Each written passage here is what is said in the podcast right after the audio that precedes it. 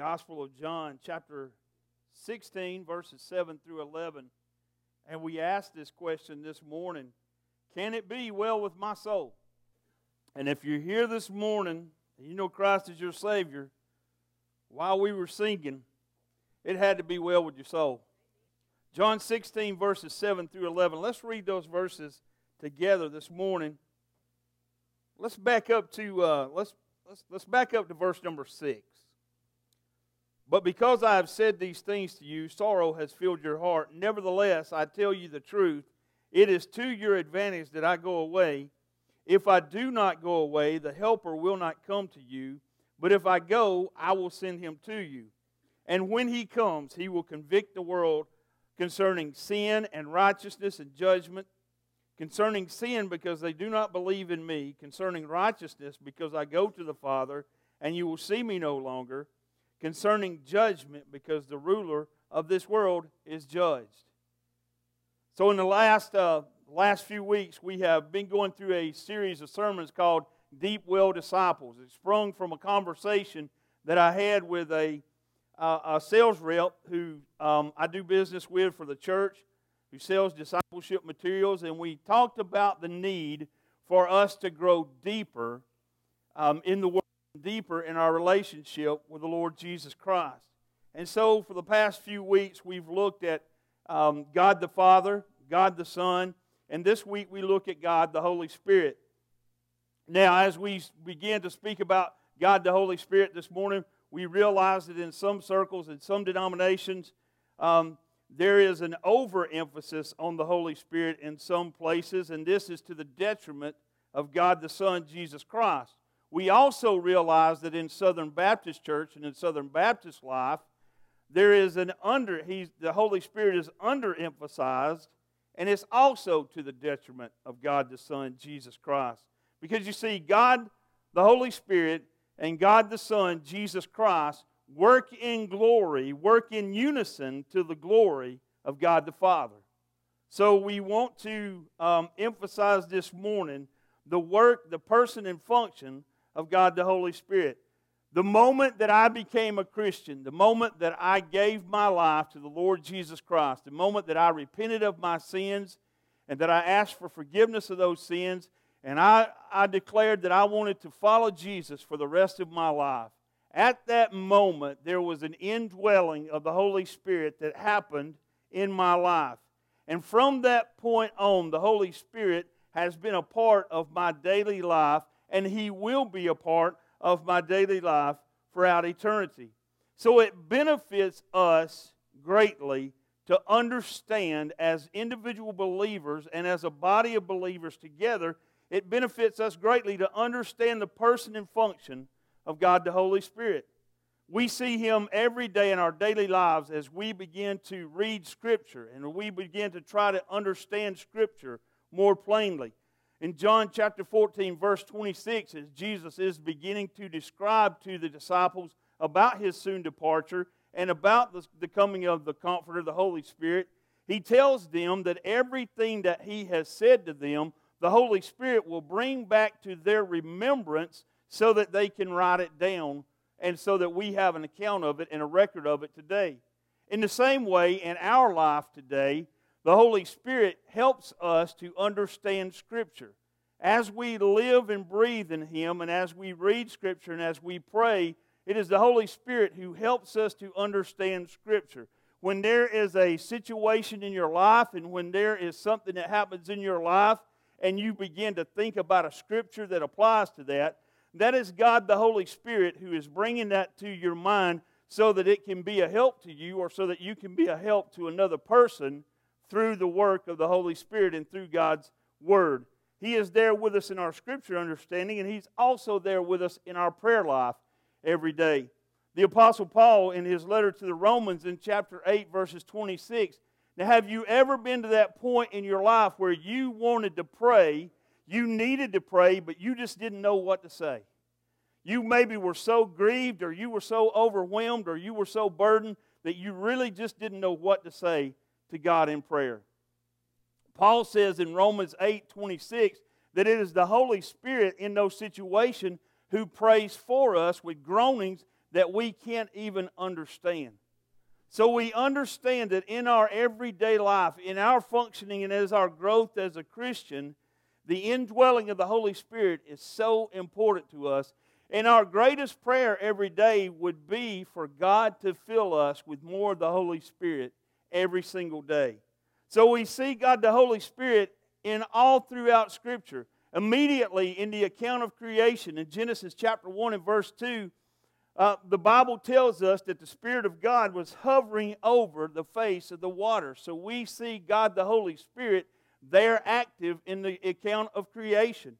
All throughout the Old Testament, we see Abraham's faith, Moses' leadership, Ruth's fidelity, and David's remorse all point to future works of God the Holy Spirit.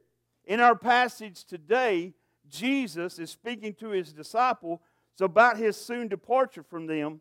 They're filled with great sorrow.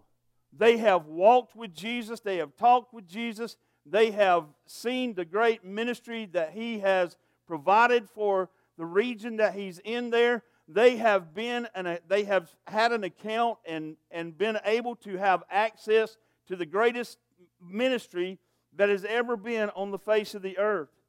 Now they realize as he's speaking to them, he begins to talk about his soon departure and how he's leaving them, and they're greatly troubled in their hearts and they're very sad. But he assures them that it is to your advantage that I go away. They don't understand this immediately. How can it be to our advantage that you go away after all that we've witnessed you do, after all the great works, after all the great teaching, after being and pouring and investing our lives in this ministry, how can it be to our advantage that you go away? But the advantage of the Holy Spirit is this in Jesus' earthly ministry, Jesus could only be in one place at one time. As Jesus departs from the earth, the Holy Spirit comes and now the Holy Spirit can carry on Jesus' ministry all over the entire world at all times. But Jesus had to leave in order for the Holy Spirit to be sent. So let's look this morning at the points that we have here in our sermon about the function and person of the Holy Spirit. First of all, the Holy Spirit convicts my soul. He convicts my soul, first of all, of sin. He will, uh, Jesus said these words as he is explaining this to the disciples that the Holy Spirit will convict the world concerning sin and righteousness and judgment. It's the Holy Spirit who initially pointed out my sin to me, pointed me to the righteousness of God through the Lord Jesus Christ, and told me that I had an opportunity to be in a relationship with the Lord Jesus Christ and escape the judgment that was really made and created for Satan and his angels. Now, we all know and struggle with these things. As a young person, I was tempted to do a lot of wrong things and a lot of wrongdoing. I was tempted a lot to do things that I knew weren't right. Now, in the back of my mind, as a young person, um, especially as an elementary, middle school kid, in the back of my mind, there was always this voice that was saying, if you do that, it's going to break your mother's heart. It's going to grieve your mother and your daddy. Now, I didn't want to grieve mother because I didn't want to see mother's heart get broken, her cry, and I didn't want to grieve daddy because I didn't want to get a, a whipping. So I listened to that voice very uh, a lot there in those middle, elementary, middle school uh, uh, years, I listened to that voice a lot, and it kept me. I didn't want to grieve my parents. Now, as my boys have come along, I understand that better because when they do wrong, it grieves my heart because my parents loved and cared for me so deeply, and I love and care for my children so deeply that when they do things wrong, it breaks my heart. It grieves my heart, and I don't want to. I, you know, I don't want to be a part of that. But as much as my parents love me, as much as I love my boys, the Holy Spirit's love and concern for me is so much deeper and stronger than any love that I have for my children or my parents had for me. As much as I didn't want to grieve my parents or my boys to grieve me, I should be even more aware of grieving God the Holy Spirit. God the Holy Spirit went to great lengths to point me to the Lord Jesus Christ. He pursued me and he spoke to me and he and he he talked to my soul and my spirit and he pointed me to Jesus continuously and continuously over and over and as a result of that I should take great care not to sin and grieve the Holy Spirit. Paul says this in Ephesians 4:30, and do not grieve the Holy Spirit of God, by whom you were sealed for the day of redemption. Listen, I thank the Holy Spirit for pointing me to the redemption of God.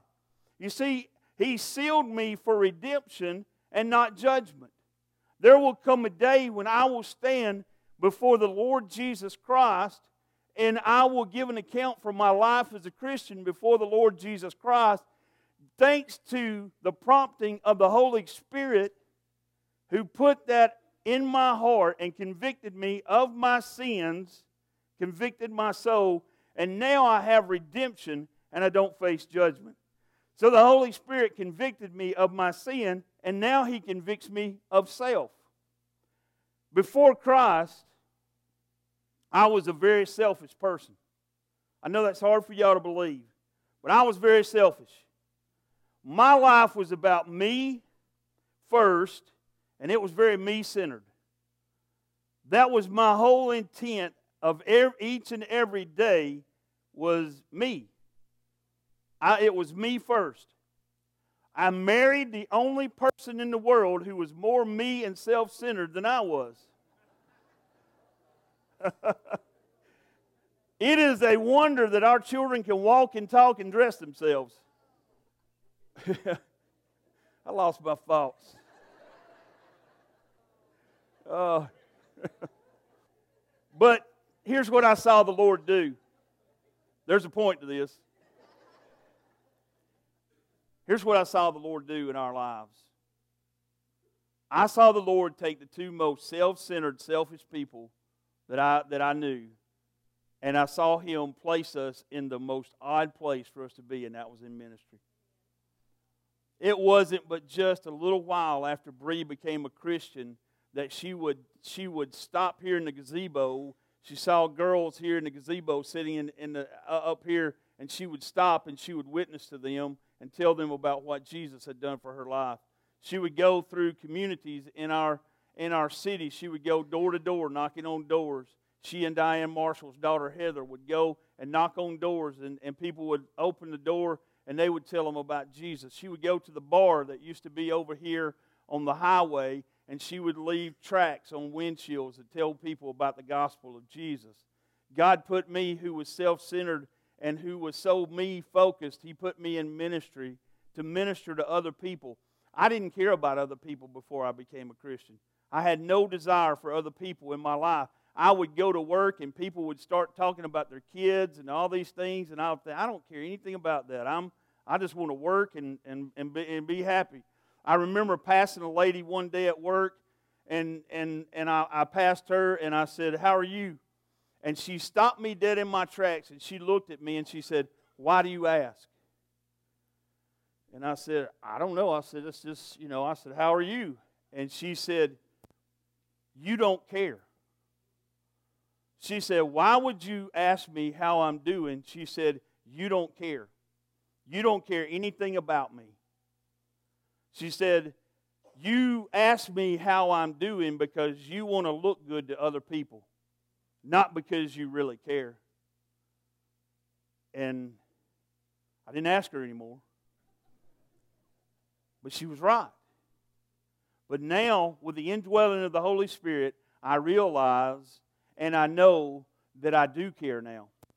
And that I am, I am filled with a different spirit about me now. And that I do care. And that it grieves me now if someone has an opportunity for me to minister to them and I don't minister to them, it grieves my heart. It bothers my soul when I pass up an opportunity to minister. Romans 8 27, the last part of this says, The Spirit intercedes for the saints according to the will of God.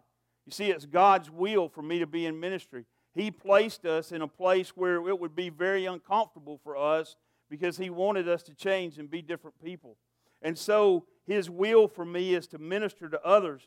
These, the Holy Spirit points me to these opportunities. It's the Holy Spirit who prompts my soul and my spirit to tell other people and to try to help other people. We, eh, have you ever been in those situations where you just saw someone and you may not have even known that, you may not even know that person, but you just have this compelling desire to speak to that person and, and to talk to that person, and it turns into be a ministry opportunity for you. That's God the Holy Spirit who was prompting you to speak to that person and talk to that person so that you could find out about that person and minister to that. So he convicted me of my sin, he convicts me of myself, and he convicted me, greatest thing that he convicted me of was my need for a Savior. We look back at sin and righteousness and judgment, and there was a moment when the Holy Spirit pointed me to my sins. And then he pointed me to the righteousness of God that was available to me only through Jesus Christ. And because of that, I, I'm, I asked for that forgiveness, and now I don't face judgment because Jesus goes further here in verse number 12, and he tells us that the Holy Spirit is the Spirit of truth. And the truth that I realized there that day that I gave my life to Christ was this I can't save myself. I had to have Jesus. And it was the Holy Spirit who convicted me of that. So the Holy Spirit convicts my soul and he compels my soul. First of all, he compels me to serve. He gave me a call to ministry. He gave me a, a specific task and a call to serve other people. He gives each one of us specific gifts that make us useful to God in ministry. Paul lists some of these in Romans chapter 12, verses 6 through 8. He lists these. One of them is prophecy. Those are people who can just see things in black and white. They can see situations and they can see turmoil and things like that, and they can reach in and find the black and white of that situation and explain it to you. They can take scripture that is complicated and they can put it in black and white terms. Most ministers, most pastors have that gift of prophecy. There's the gift of service, the gift of teaching, the gift of exhortation, the gift of giving, the gift of leadership, and the gift of mercy. God gives all these gifts to different people so that as a body we come together and we function to make the church. We see the prompting, the, the compelling of the Holy Spirit to serve even in the life of the Lord Jesus Christ. We see in Matthew chapter 4, verses 1 through 13, we see the Holy Spirit lead Jesus into the wilderness to fast for 40 days and 40 nights and then to be tempted by Satan before Jesus goes to be baptized and begin his earthly ministry. The Holy Spirit took Jesus out into the wilderness for this, to, for him to be strengthened and to become uh, ready for his ministry here on earth. In Acts chapter 8, we see the, um, we see the occasion of Philip the deacon who is out in the wilderness and he's compelled by the Holy Spirit to witness to the Ethiopian eunuch who has also been led out into this place by the Holy Spirit because he's trying to understand Scripture and understand what this Scripture means. So Philip is compelled by the Holy Spirit to witness to the Ethiopian man, and because of that, the Ethiopian man gives his life to Christ and is baptized there. Now, let me ask you this what is the Holy Spirit compelling you to do?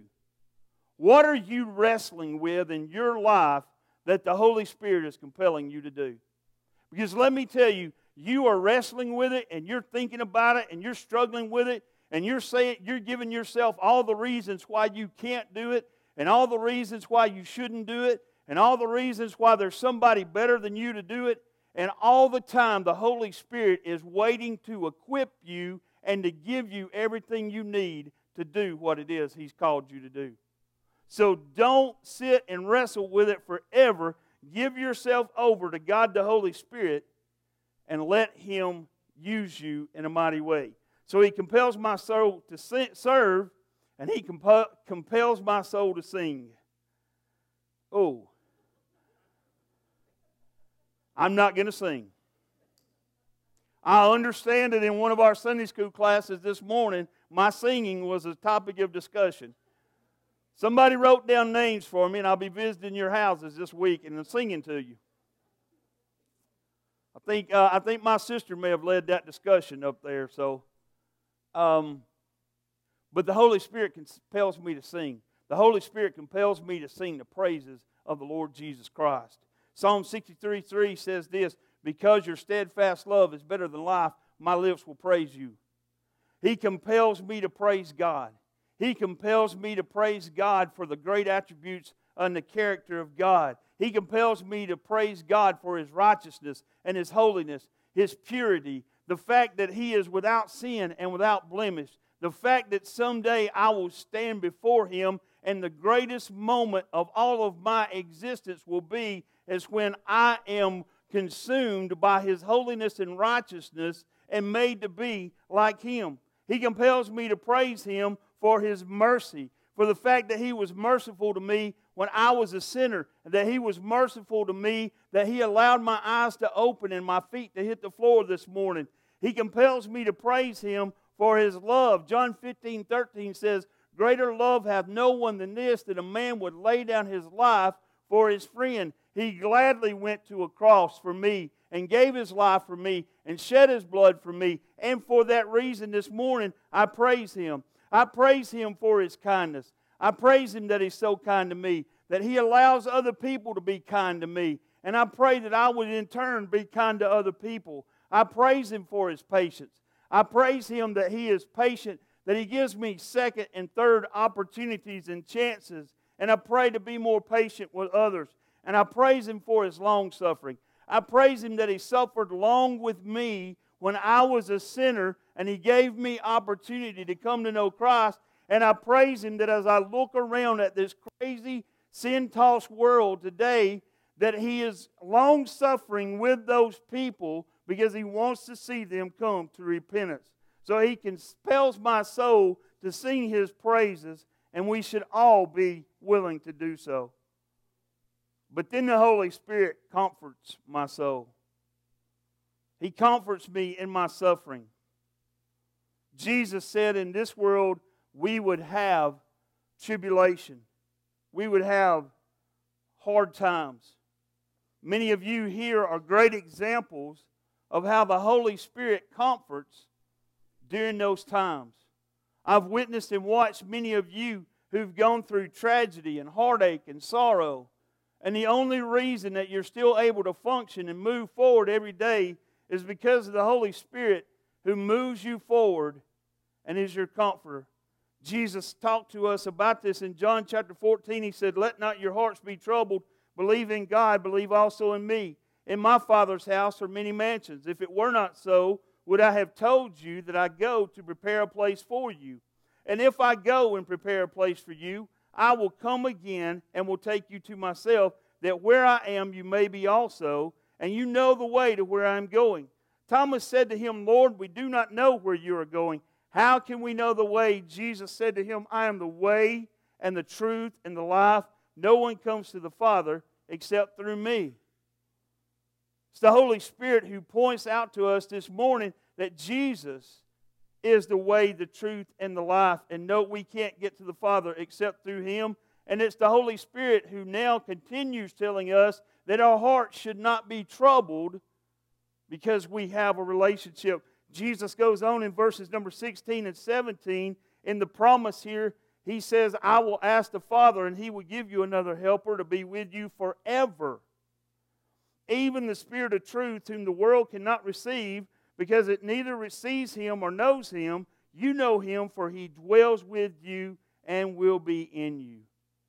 It's the Holy Spirit who dwells in me and is with me forever. the Holy Spirit comforts my soul in suffering, and He comforts my soul in sorrow.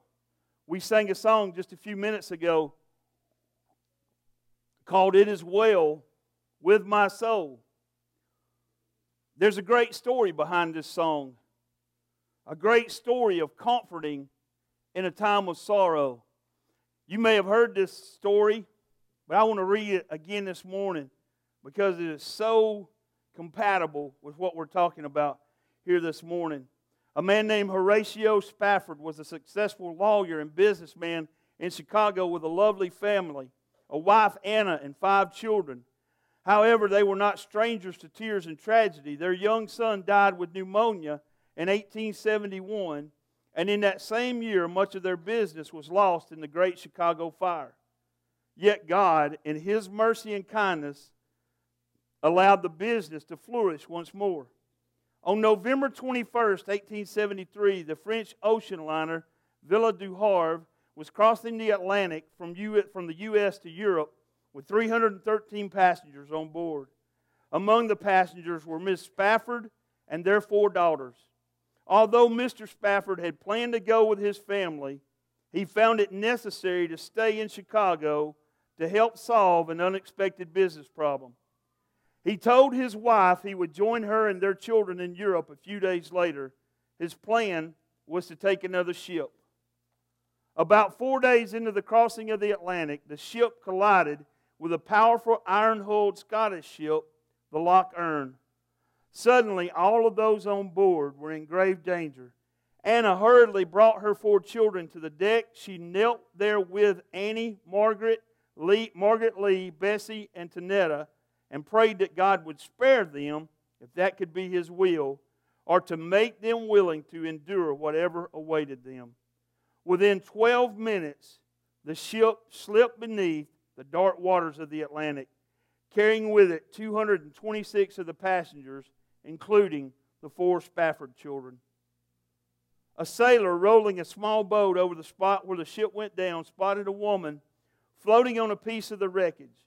It was Anna, still alive. He pulled her into the boat, and they were picked up by another large vessel, which nine days later landed them in Cardiff, Wales. From there, she wired her husband a message which began, Saved alone, what shall I do? Mr. Spafford later framed the telegram and placed it in his office. Another of the ship's survivors, Pastor Weiss, later recalled Anna saying, God gave me four daughters. Now they have been taken from me. Someday I will understand why. Mr. Spafford booked passage on the next available ship and left to join his grieving wife. With the ship about four days out, the captain, the captain called Spafford to his cabin and told him they were over the place where his children went down. According to Bertha Spafford Vester, a daughter born after the tragedy, Spafford wrote, It is well with my soul while on this journey. He wrote these words after his four children perished When peace like a river attendeth my way, when sorrows like sea billows roll, whatever my lot, that has taught me to say, It is well, it is well with my soul. Anna gave birth to three more children, one of which died at age four with dreaded pneumonia. In August 1881, the Spaffords moved to Jerusalem, where Mr. Spafford died and is buried. It is well with my soul. Can it be well with your soul? Yes. The Holy Spirit enables us to rest completely in the Lord Jesus Christ. And we can say, as the song said, It is well with my soul. Paul said this in Philippians 4 7 the peace of God, which surpasses all understanding, shall keep your hearts and your minds through Christ Jesus. Whatever my lot, thou hast taught me to say, it is well with my soul. This morning, I can sincerely say that it is well with my soul. A soul that many days should be troubled, many days should be broken and empty and desolate.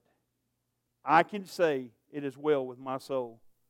Because one day I heard the voice of God the Holy Spirit saying to me, It's Jesus Christ.